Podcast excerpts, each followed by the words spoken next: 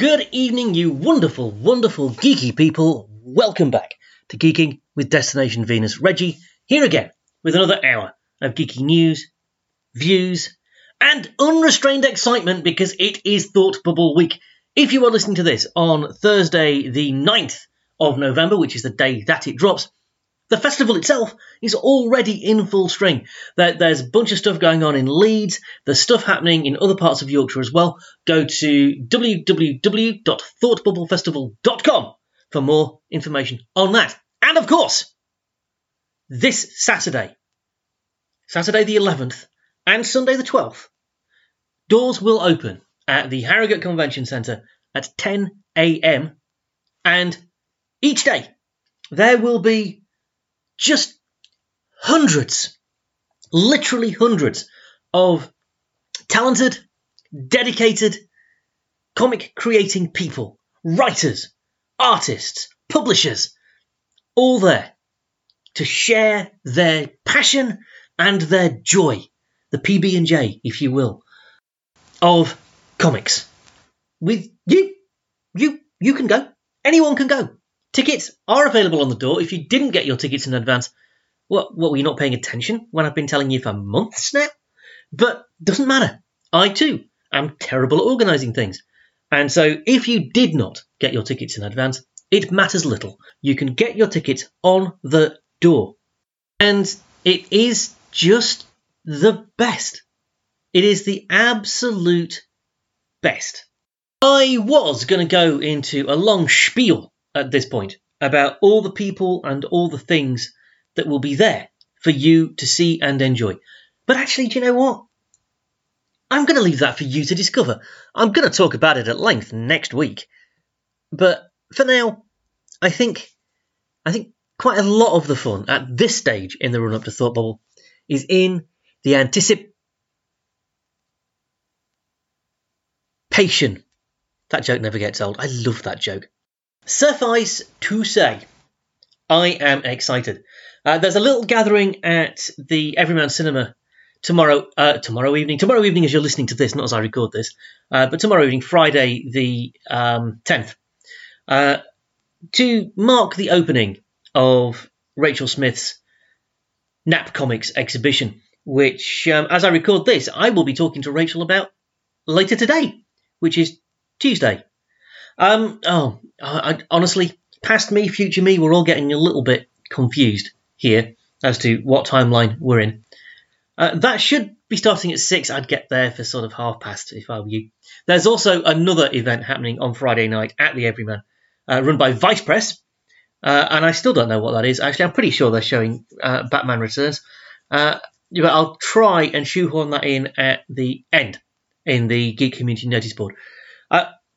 Thank you for tolerating last week's very much on the fly edition. Uh, this week is on the fly again for much the same reason. Uh, the the reason that last week I was all at sixes and sevens uh, was put off, unfortunately, after I'd stayed up all night on Thursday. And yes, uh, somebody asked me whether I kept t- telling you how late it was as I as I w- was recording last week to fill time or just to justify the reason it was so sloppy? And the answer is yes to both questions. I was doing both of those things.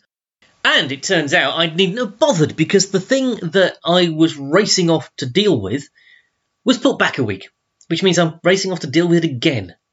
Yeah, I know, it's irritating, but there's nothing to be done. And very careful arrangements have been made to ensure that I will, in fact, be back for Thought Bubble. So, you know, that's the important thing, I suppose. Uh, big thanks, actually, to uh, Alice, who really does deserve a, a proper shout out for just leaping in as I'm all over the place and dealing with the shop so that I don't have to. If you find yourself in the shop at any particular time, please tell Alice that I said she was amazing. Thank you. But enough of that. Everything around me might be collapsing and crumbling into piles of, of annoyingly confusing and, and inconvenient dust. But the world continues to revolve and stuff continues to happen. So, shall we check out what's going on in the news?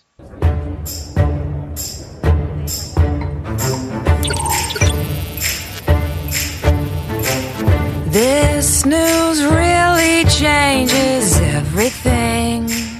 Okay, and we're going to start with something rather general. This isn't, well, this is related to a specific piece of news, but it's also expanding to something rather wider and more general. The specific piece of news is that um, we've been given cause to wonder what on earth the I in CIA stands for, because they did a thing a couple a, a week or so ago now that um, makes me think it can't possibly be intelligence. Okay, what they did was they they they made what I'm going to I'm going to refer to it as a boo boo on their Twitter account. Sorry, X account. Their X Twitter account. Except it's the account they still. You know what I mean. Okay, so first of all, the CIA is on social media. Really? Okay, but they did a thing. They put out a post uh, that basically saying if you have intelligence to submit to the CIA, you can do so anonymously and securely by clicking this link or clicking the link in the bio. And there was a link in the, the bio of the CIA to a secure Telegram channel.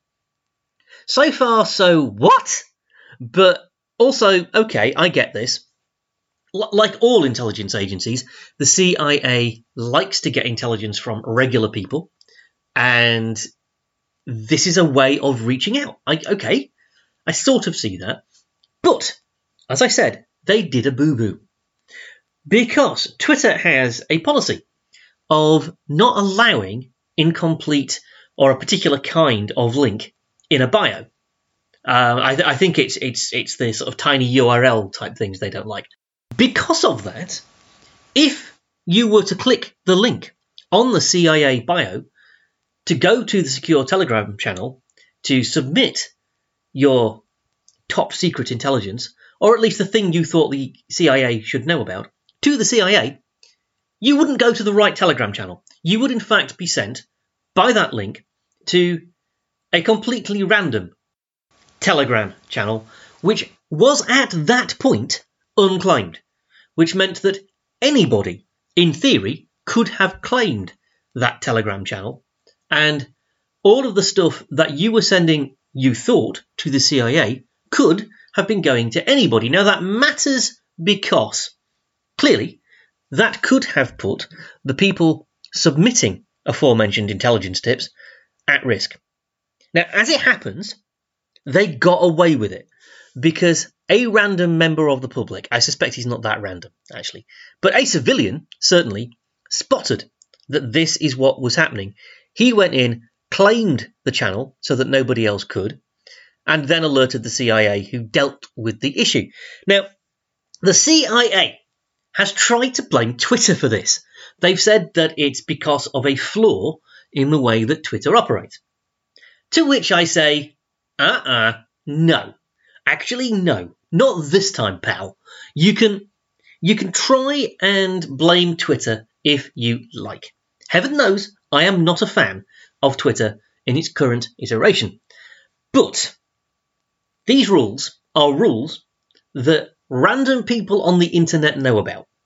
These rules are rules that the CIA's social media people, and I can't believe that's a sentence I've just said, the, CIA, the people who do the, the social media for the CIA should be aware of all of the terms of service and all of the rules that apply and all of the consequences for not following those rules.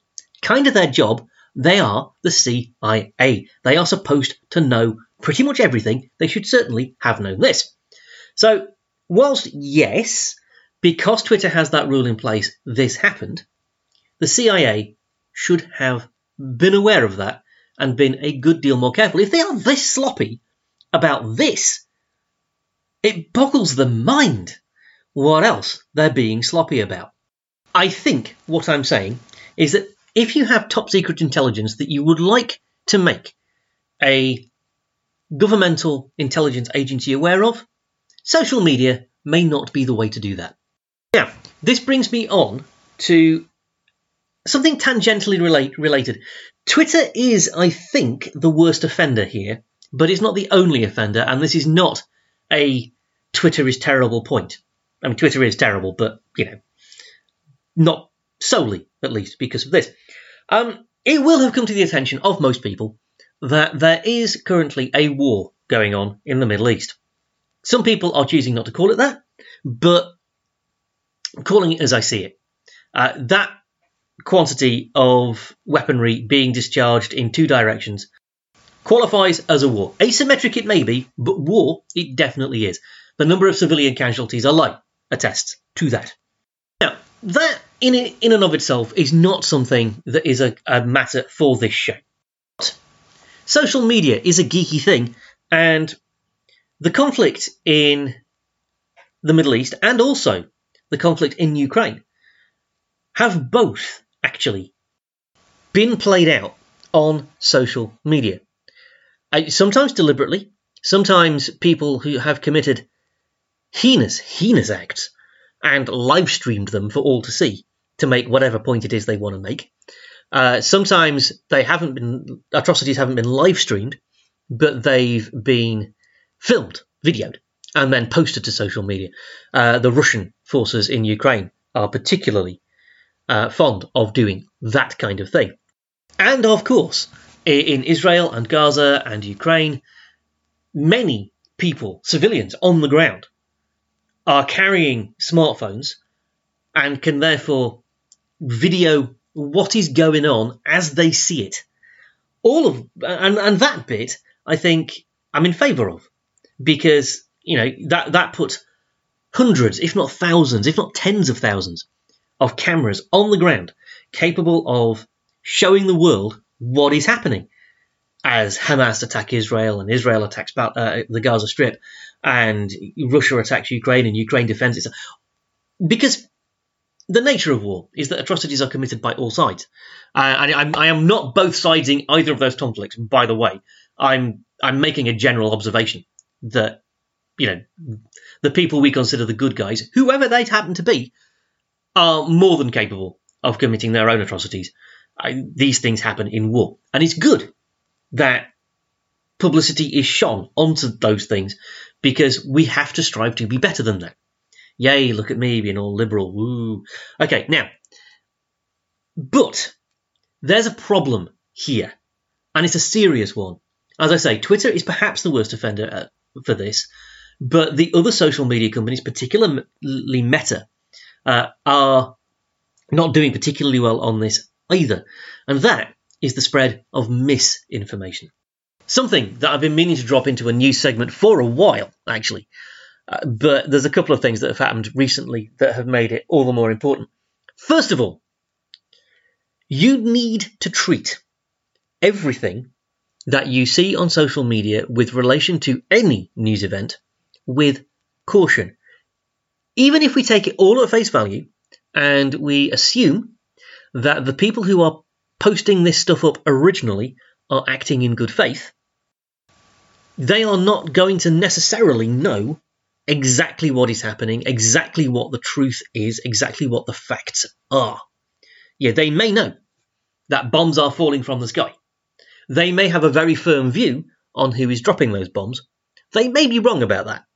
It's really important to cut the people who are on the ground some slack if they make errors about, you know, where exactly these bombs are coming from, who exactly is attacking us.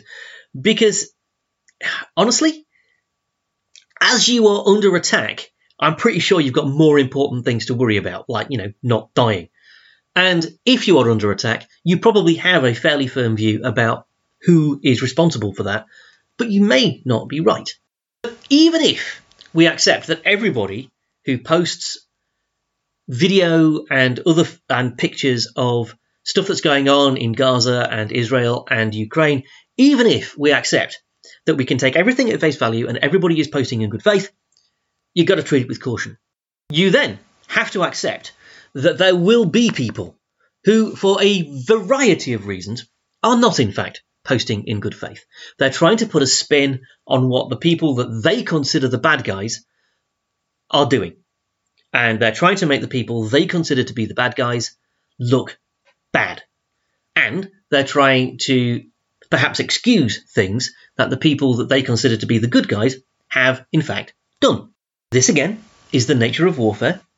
This happens in every conflict, but as conflicts become increasingly live streamable, it's something we've got to be aware of and got to be cautious about.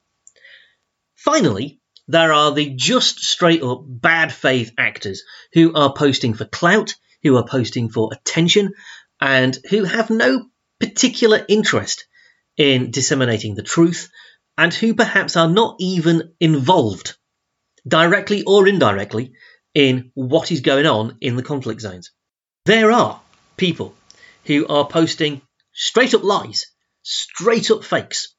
Uh, they're posting on social media video of um, bombings that happened years ago and saying, you know, this is such and such a place right now. And there are people who are posting things that are not even video.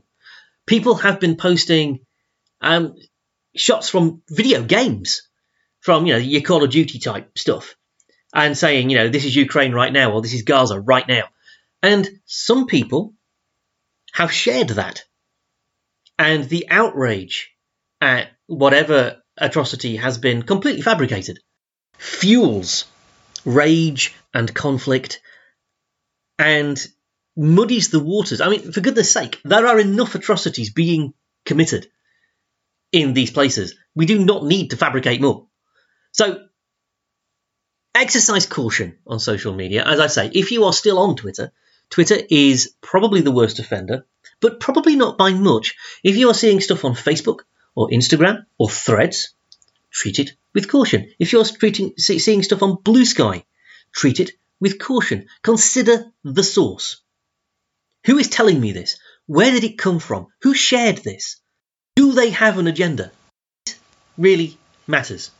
And there are a lot of bad actors with an awful lot of bot accounts who are trying to whip up all kinds of negative sentiment and hatred and rage and anger and fear.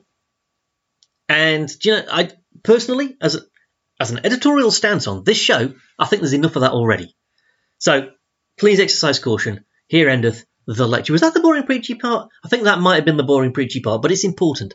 It is just Media Studies 101, but too few people actually do media studies now, so it's worth mentioning, particularly because I have seen this happen. Okay, this is definitely this is not a, a theory that I've got. This is stuff I have observed. So treat everything with caution, whether it supports the views you already have or challenges the views you already have. Treat it with caution.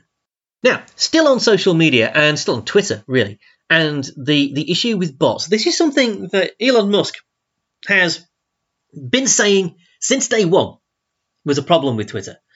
And, you know, I'm not going to say he was wrong. I disagree with the man on quite a lot of things. But are there lots of bots on Twitter? Oh, heck yes.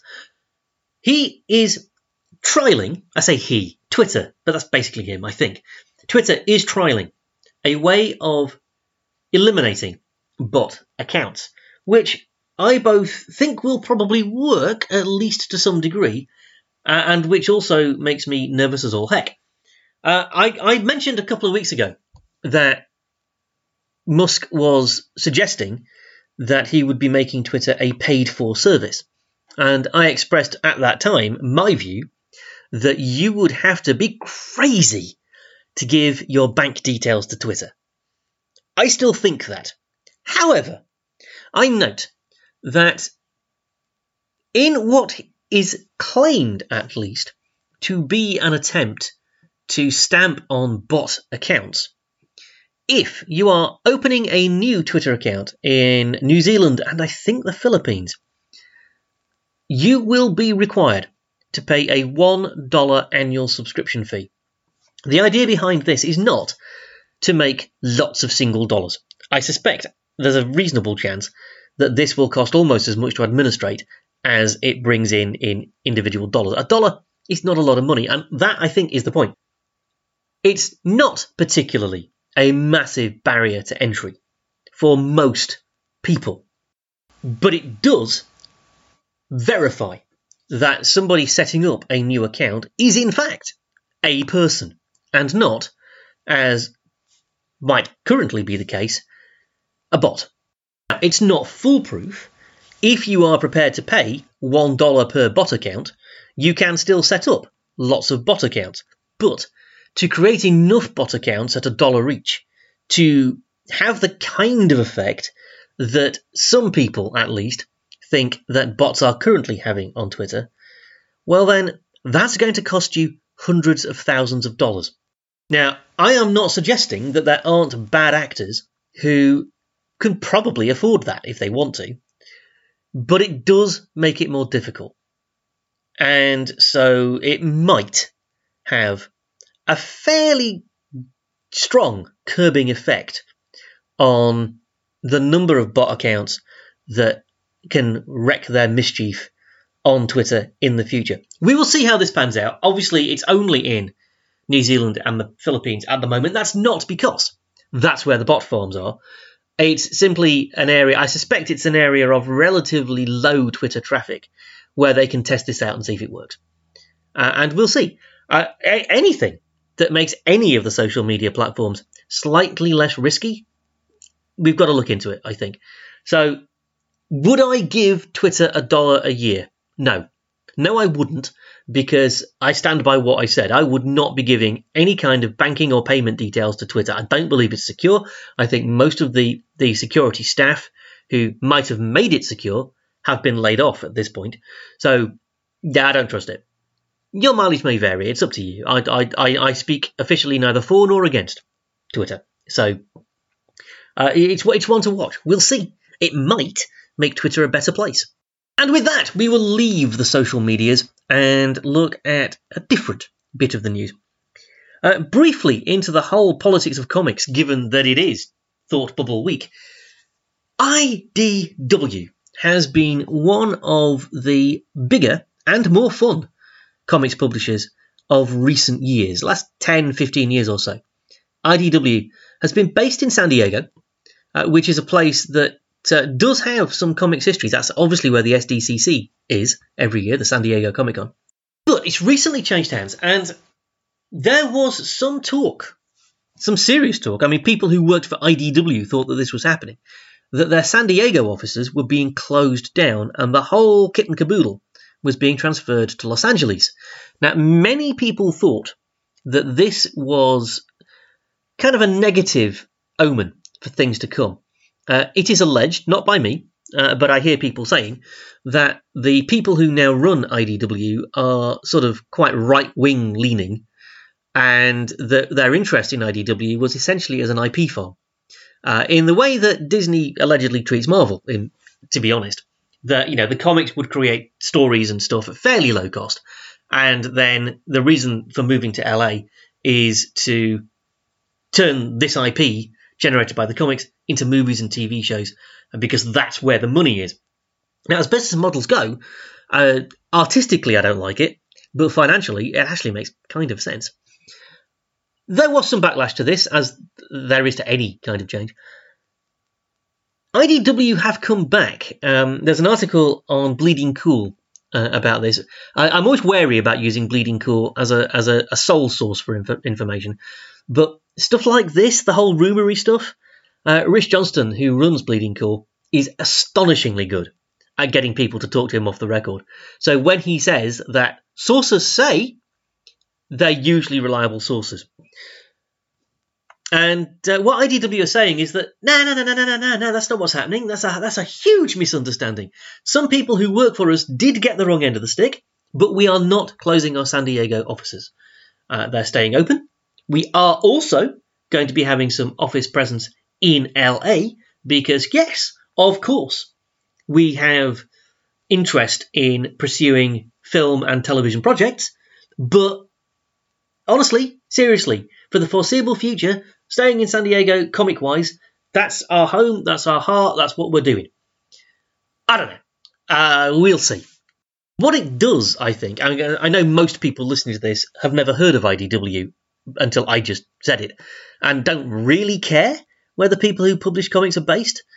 But what it does, I think, and the reason I think it's interesting to people that aren't me, at least, is it shows us where media is going. IDW used to be kind of a, a little concern. You know, it wasn't corporate. And the, the the publishers that used to be, you know, quite small, quite agile, very indie, with quite an independent outlook, are increasingly, through mostly financial pressures, becoming more and more beholden to what I will darkly refer to as corporate overlords. The big two are not immune from this. Uh, Marvel Comics, obviously owned by Disney, who are the granddaddy of corporate entertainment Goliaths. DC Comics has, you know, notoriously gone through a whole string of corporate overlords in the last few years. Uh, currently residing at um, Warner Brothers Discovery, which is honestly not going that well. One of the reasons for, I think, the the the poor performance and the poor conceptual construction of the DC movie universe over the last several years, I think has been not just the repeated changes in ownership, but the fact that the people who are in ownership don't understand or care about what DC actually is about and what comics fans and comic movie fans actually like, want, or think, which has made them very susceptible to social media campaigns, for example, and I think has had a seriously detrimental effect, not only on the quality of the movies, but on the quality of the comics as well. Uh, the recent uh, thing with Bill Willingham that I reported a couple of weeks ago, where you know he said in his press release that when he started working with DC 20 odd years ago, it was run by people of integrity, and now those people had left, which was you know, a fairly on the nose ding, I think, on the people who currently call the shots at DC. So there's something going on. That there there is a seismic shift happening, I think, in comics. Is also, I think, mirrored in the way an awful lot of people who just want to make comics are going about their business. Uh, we're seeing a huge rise in crowdfunding platforms like the use of Kickstarter and GoFundMe. Well, not, not GoFundMe for this actually, but um, BackerKit is another one uh, that's used by a lot of people, and Indiegogo where writers and artists appeal to people who might want to read their stuff and say, yeah, if you pay up front, this comic will happen. If if and you know we don't need a publisher. That's becoming an increasing thing. Self-publishing, twenty years ago, self-publishing was a very niche thing, and it was people mostly with photocopiers in their back bedroom. People who self-publish are publishing work that is indistinguishable in quality from the big publishers.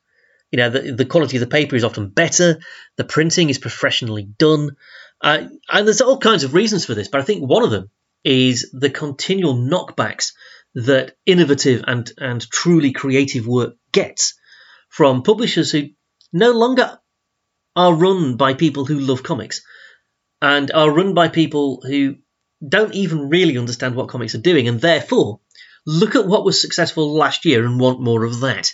Just to bring the news full circle, that is why conventions like Thought Bubble are so important to the health of this medium because they're a place where people who make comics can get together and talk to each other and start their own collaborations and figure out how they're going to do it themselves without publishers. Conventions used to be a place where you would go hoping to meet a publisher. Now, they're places where you go hoping to meet just other people you can collaborate with. It's a huge shift in the way comics are done.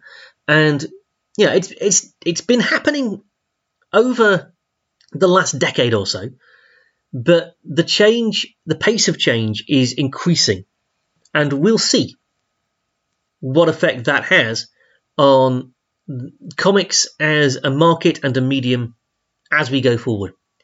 And now we're beginning to wander out of the news and into more existential what's happening with comics stuff. And that would be my signal that we'd run out of news and it was time to move on. But, as Columbo would say, just one more thing.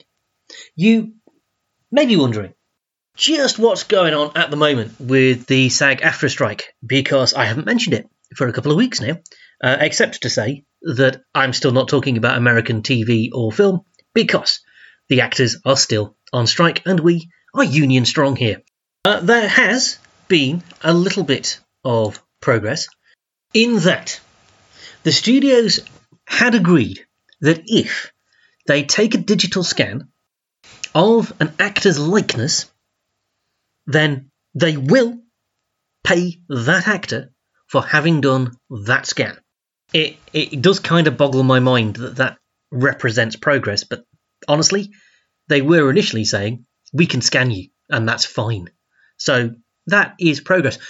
What they are also saying, however, is that having paid the actor for that scan, if they use that actor's likeness in a computer generated character, so let's say they scan, I don't know, pick a Hollywood star, Tom Cruise. Let's say they scan Tom Cruise and they pay him whatever you have to pay Tom Cruise to let you do that to him. If they then use that digital scan to have a computer generated Tom Cruise star in their movies, Tom Cruise doesn't get paid for that. Now, if you're Tom Cruise, I'm fairly sure you can negotiate your way around that with whatever contract you sign. But they're saying this also for regular actors. And regular actors probably can't negotiate their, their way around that on a personal contract level. So SAG has understandably said no, because what that potentially could do is mean that every actor gets paid once the day they turn up to the studio for their scan.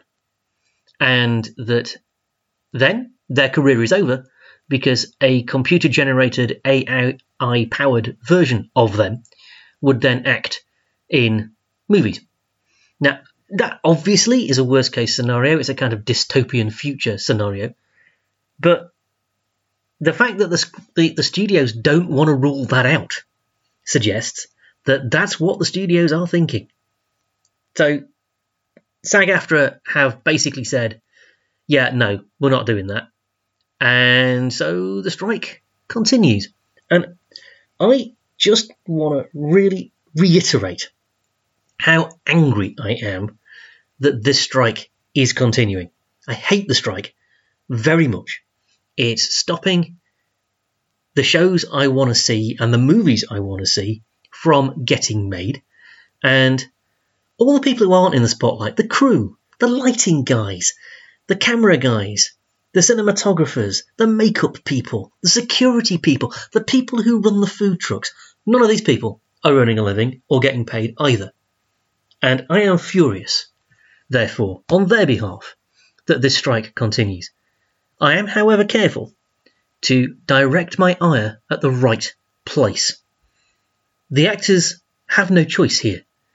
They have to make this stand, or acting as we know it is potentially at risk. This really is an existential threat.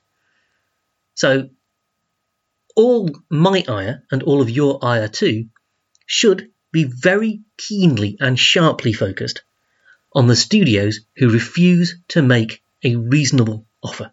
They haven't done that yet. I'm pretty sure that as soon as they do, the strike's over. They could end this in 10 minutes. They didn't. They haven't. They probably won't. So, watch this space. I'll keep you informed. Anyway, we're going to wrap the news there because I'm depressed now.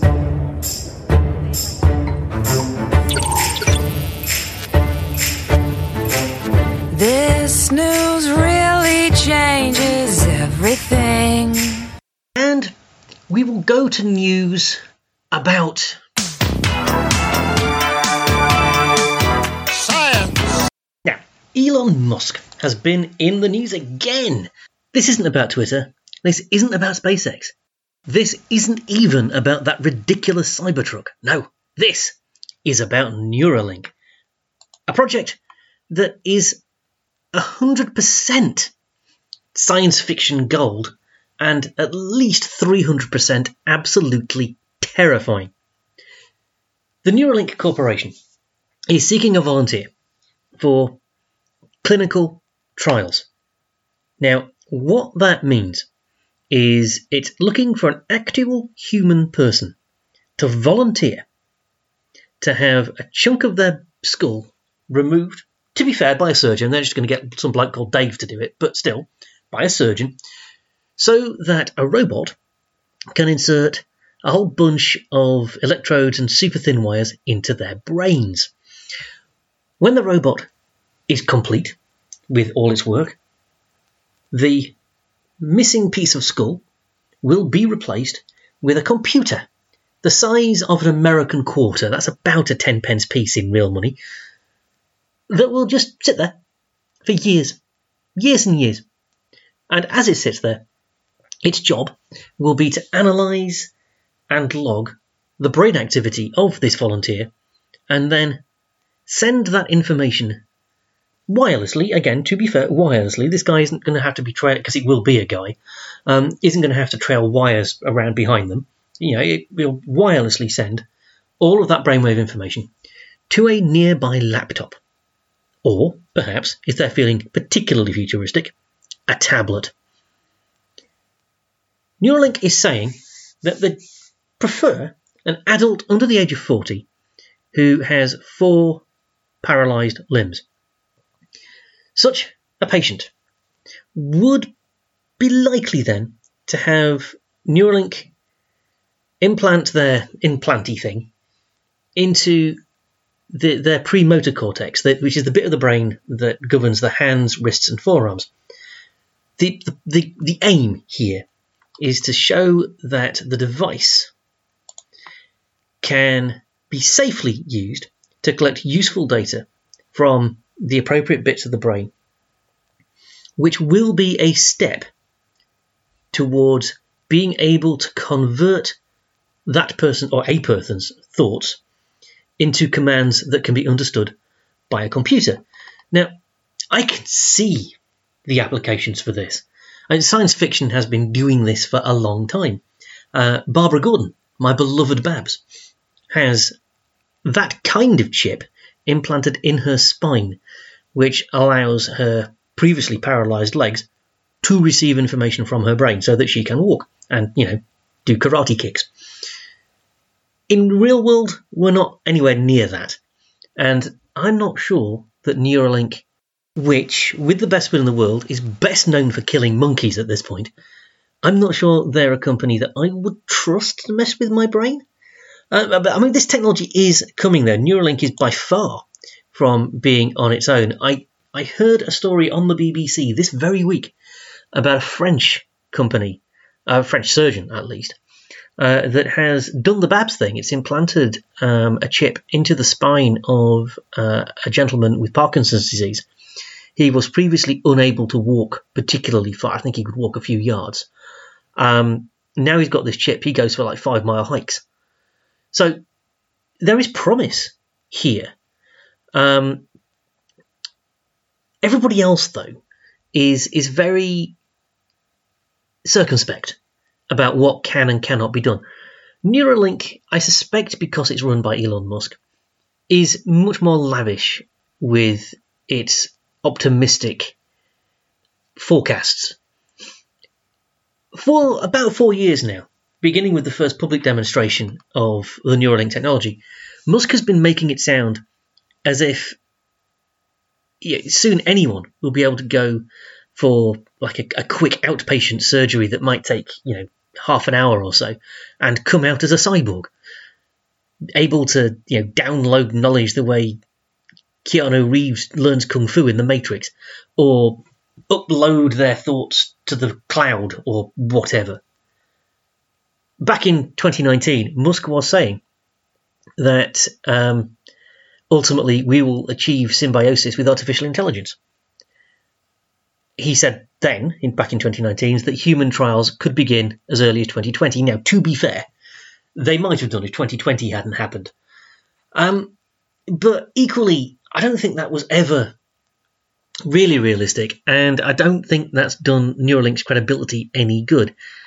I mean, Musk is famous, to be fair, to everyone who works for him, he's famous for his unrealistic timetables.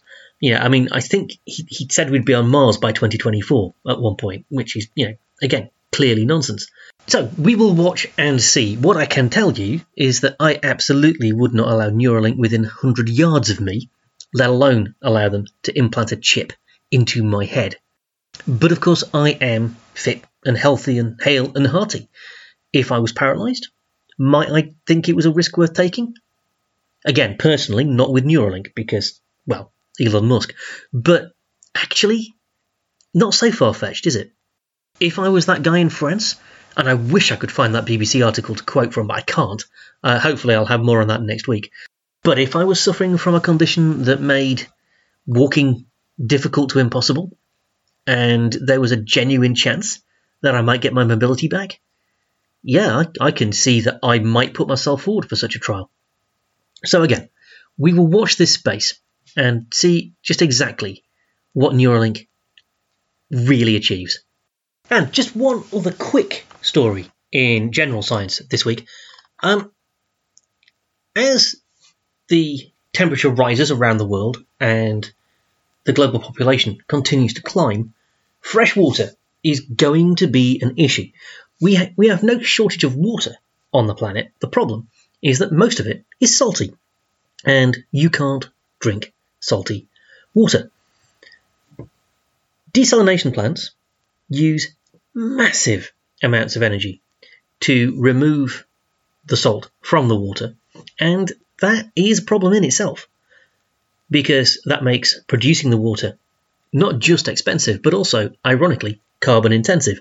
And if one of the causes of your shortage of water is climate change, then you doing things that will exacerbate climate change to generate the water that you need because of climate change, well, you can see how that goes. So, in steps a Canadian company called Oneka Technologies, which is constructing floating desalination systems powered entirely by the movement of the waves. So, this is carbon free desalinated water. The system, to oversimplify it massively, the system works by using the motion of the waves. They, they set these machines up as, on, on buoys anchored to the seabed, passes the water through a membrane system that removes the salt to leave clean water. Uh, the whole thing is powered entirely by wave movement. Um, the buoys absorb energy from passing waves, convert that into mechanical pumping forces that draw in seawater and push around 25% of it through the desalination system. The fresh drinking water is then pumped from the buoy to land through pipelines, again using power provided by the waves. 100% mechanically driven, no electricity, therefore no fossil fuels, no solar power, no nothing like that required. You do need waves of around a metre high. That's not hard to find. So these things aren't commercially available yet. Um, Oneka hopes that it will start selling them commercially next year. But with about half the world's population living in a water stressed environment, that's potentially going to be a huge game changer. Um, there's also a Dutch company uh, in the Netherlands uh, called Desolenator, I think is how you pronounce that, uh, which also uses renew- renewable energy to power desalination. Only this is using solar panels. Uh, the heat and electrical energy that are collected by the solar panels is used to power a thermal evaporation system. Any electricity that's not used immediately to do that is stored in batteries, and excess heat is kept in hot water tank. This means you've got an uninterrupted energy supply, meaning that desalination can continue through the night. This is also a system that's not releasing any brine back into the sea, making the sea saltier, which can affect marine life. Instead, it collects all the salt for commercial use, table salt, presumably, and you know roads and stuff. Both approaches seem to me to be hugely promising here. Um, both could have a huge impact on you know anyone who is living in a water stressed environment, which, as I say, is about half the population of the globe. So you know, yay science! And you know, again, we'll keep an eye on this one and keep you informed if these things actually go into you know, sort of proper industrial service. For now, though, I think we'll wrap science there.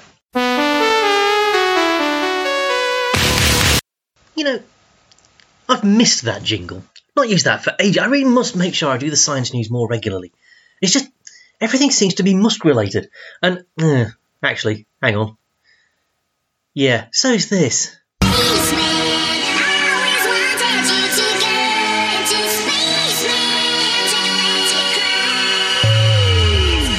You see, I think one of the things that is becoming obvious is that Elon Musk is annoyingly ubiquitous. I've been accused by the old correspondent of being completely obsessed with Elon Musk, and I'm not sure that's true. I'm not sure that I am. It's just that every time I look at the news, he keeps cropping up in it. And SpaceX is back in the news this week. And of course, if SpaceX is back in the news, sort of he is too by unavoidable connection. Uh, but this is good news. I'm I'm moderately cautious about this. You will know that SpaceX's Starship rocket has had a slightly troubled recent past. Uh, the most recent flight test involved quite a lot of debris being blasted from the Texas desert floor uh, into the sky where it land- landed on things. As a result of that, the American Federal Aviation Administration grounded the rocket. It is not currently allowed to fly, but they have been working over the last six months since that disastrous, semi disastrous first flight test and are looking at getting a new test flight going. Uh, now, Musk's team are claiming that pending regulatory approval, which is always the trick, isn't it? There could be a Starship launch as early as November the 13th. Now, I'm recording this on November the 8th, and I don't believe a word of it. But, yeah, we've already said on this very show that um, ridiculous timeframes are something of a Musk tradition. The initial flight was April the 20th, um, and it, a lot of a lot of observers thought it was a disaster because about four minutes into its flight, the ground controllers were forced to issue a self-destruct command, which is to say they blew it up before it hit the ground because it started to tumble, which you don't really want in a rocket. Um, there is an issue, a serious issue actually here, which has come out relatively recently. The the rocket didn't respond to the self-destruct command straight away, which is very troubling. The whole point of a kill switch on a rocket is you can blow that thing up if it looks like it's going to hit something on the ground that really it doesn't need to be hitting. So if your kill switch doesn't work instantly, uh, that, that in itself is something that really ought to keep you grounded. And before you ask, yes, every rocket that NASA and as far as I know every other space agency launches has a kill switch, which will blow the rocket up if it looks like it's going in the wrong direction in a dangerous way. And yes, that does include the rockets that have people on them. And yes, there is a person at every crewed spaceflight that NASA launches in a bunker at the launch pad whose job it is to blow the rocket up and kill the crew if it looks like the crew are going to crash into a populated area. That is how seriously this is taken by grown ups. Whether SpaceX count as grown ups in the space context at the moment, we shall see. It looks as though they, they got that kill switch issue sorted, however, and it looks as though the modifications to the launch mount, which you know was the thing that didn't protect anything last time, may have been sorted out now. Um, the FAA itself closed its investigation into the first Starship launch back in September, um, and they issued SpaceX with a list of 63 corrective measures that needed to be taken before it was allowed to fly again, before it effectively before it would be relicensed. Uh, that did include a redesign of the vehicle's hardware to prevent leaks and fires, uh, modifications to the launch pad uh, to boost the launch pad resilience. Now, SpaceX has now made some of those changes, uh, including steel reinforcements beneath the launch mount and a new water deluge system to um, dampen down the power of the 33 Raptor engines that the Starship first stage has. Um, all well and good and all brilliant. We will see how long it takes for Starship to get approval for a second proper flight. Uh, I've got my fingers crossed for them. There's an awful lot riding on Starship, figuratively at the moment, but literally in the not too distant future if NASA's Artemis program and crewed missions to the moon are going to proceed from America. But if things are going as well as SpaceX's press releases say they are, then we can be cautiously optimistic. Are we going to see a launch in November? I would be very surprised. But we also need to recognize that SpaceX is not NASA. NASA keeps you very minutely informed of the status of all of its missions. SpaceX tends not to tell you what it's doing until it's done it and it's been a success. So we probably won't know until very shortly before the next launch. So who knows? Just because I can't see it coming doesn't mean it isn't. And I think while we're talking about space companies who don't really tell you anything until they've got something positive to say, we need to have a look at what is happening in China. Not with the Chinese Communist Party's space program, but with an independent SpaceX rival called iSpace. Now, caveats always when we're dealing with the Chinese space program. It is impossible to know how independent an independent company is when it's Chinese. The Chinese Communist Party has its fingers in literally everything. So you could say that iSpace isn't as independent as, say, SpaceX is. Although you could also look at SpaceX and point out that almost all of SpaceX's funding comes from the US government in one way or another. So, how independent actually is SpaceX? In any case, iSpace has recently, uh, in the last week or so, completed a hop test at the uh, Jiuquan spaceport. Now, this is basically a, a rocket, uh, an iSpace rocket, uh, called the Hyperbola 2, uh, which is fueled by a methane liquid oxygen mix. Uh, it's a reusable stage, uh, and they launched it to a height of 178 meters vertically, straight up. Um, it flew for 51 seconds. It performed a powered descent and executed a perfect soft landing on its four landing legs. What is interesting to me about this rocket is that it looks astonishingly like something SpaceX would have built. And one always tends to get cynical and sort of think, hmm, have we had some industrial espionage going on here? I'm not sure. it's entirely possible that the Chinese are certainly not above that kind of thing. But equally, I suspect just like because the laws of physics are the laws of physics, I suspect almost anything you design to do this this sort of thing, to be a rocket that you can land vertically on its tail, there probably are a, a finite number of engineering solutions to that problem. So is it shocking that all of these things should look the same?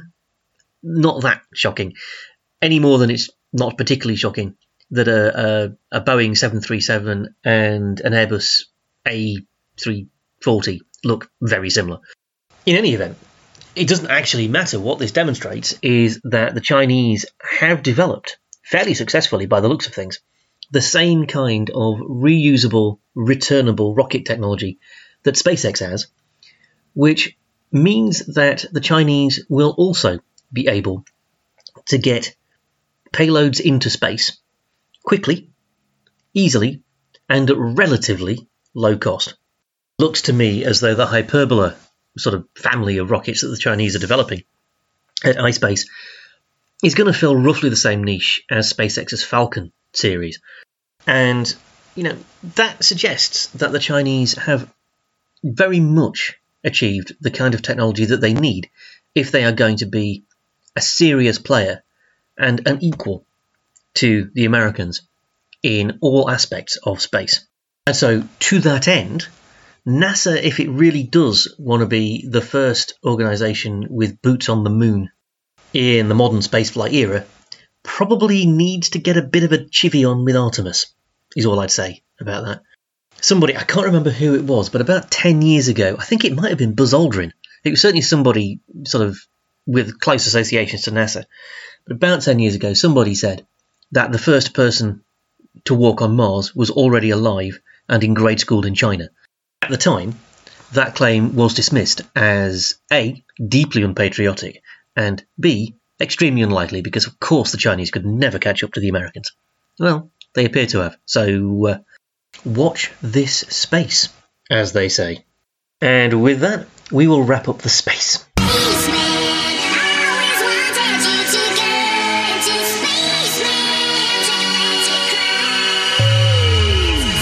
And with that, it is pretty much time to start wrapping up.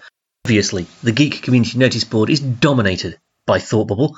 If you are on Twitter, or Bluesky, or Instagram, or Facebook, or Threads, or any of the social medias, do keep your eyes open over the next few days for pictures taken in the Gents Loos at the Majestic, because that's been a thing at Thought Bubble since Thought Bubble came to Harrogate.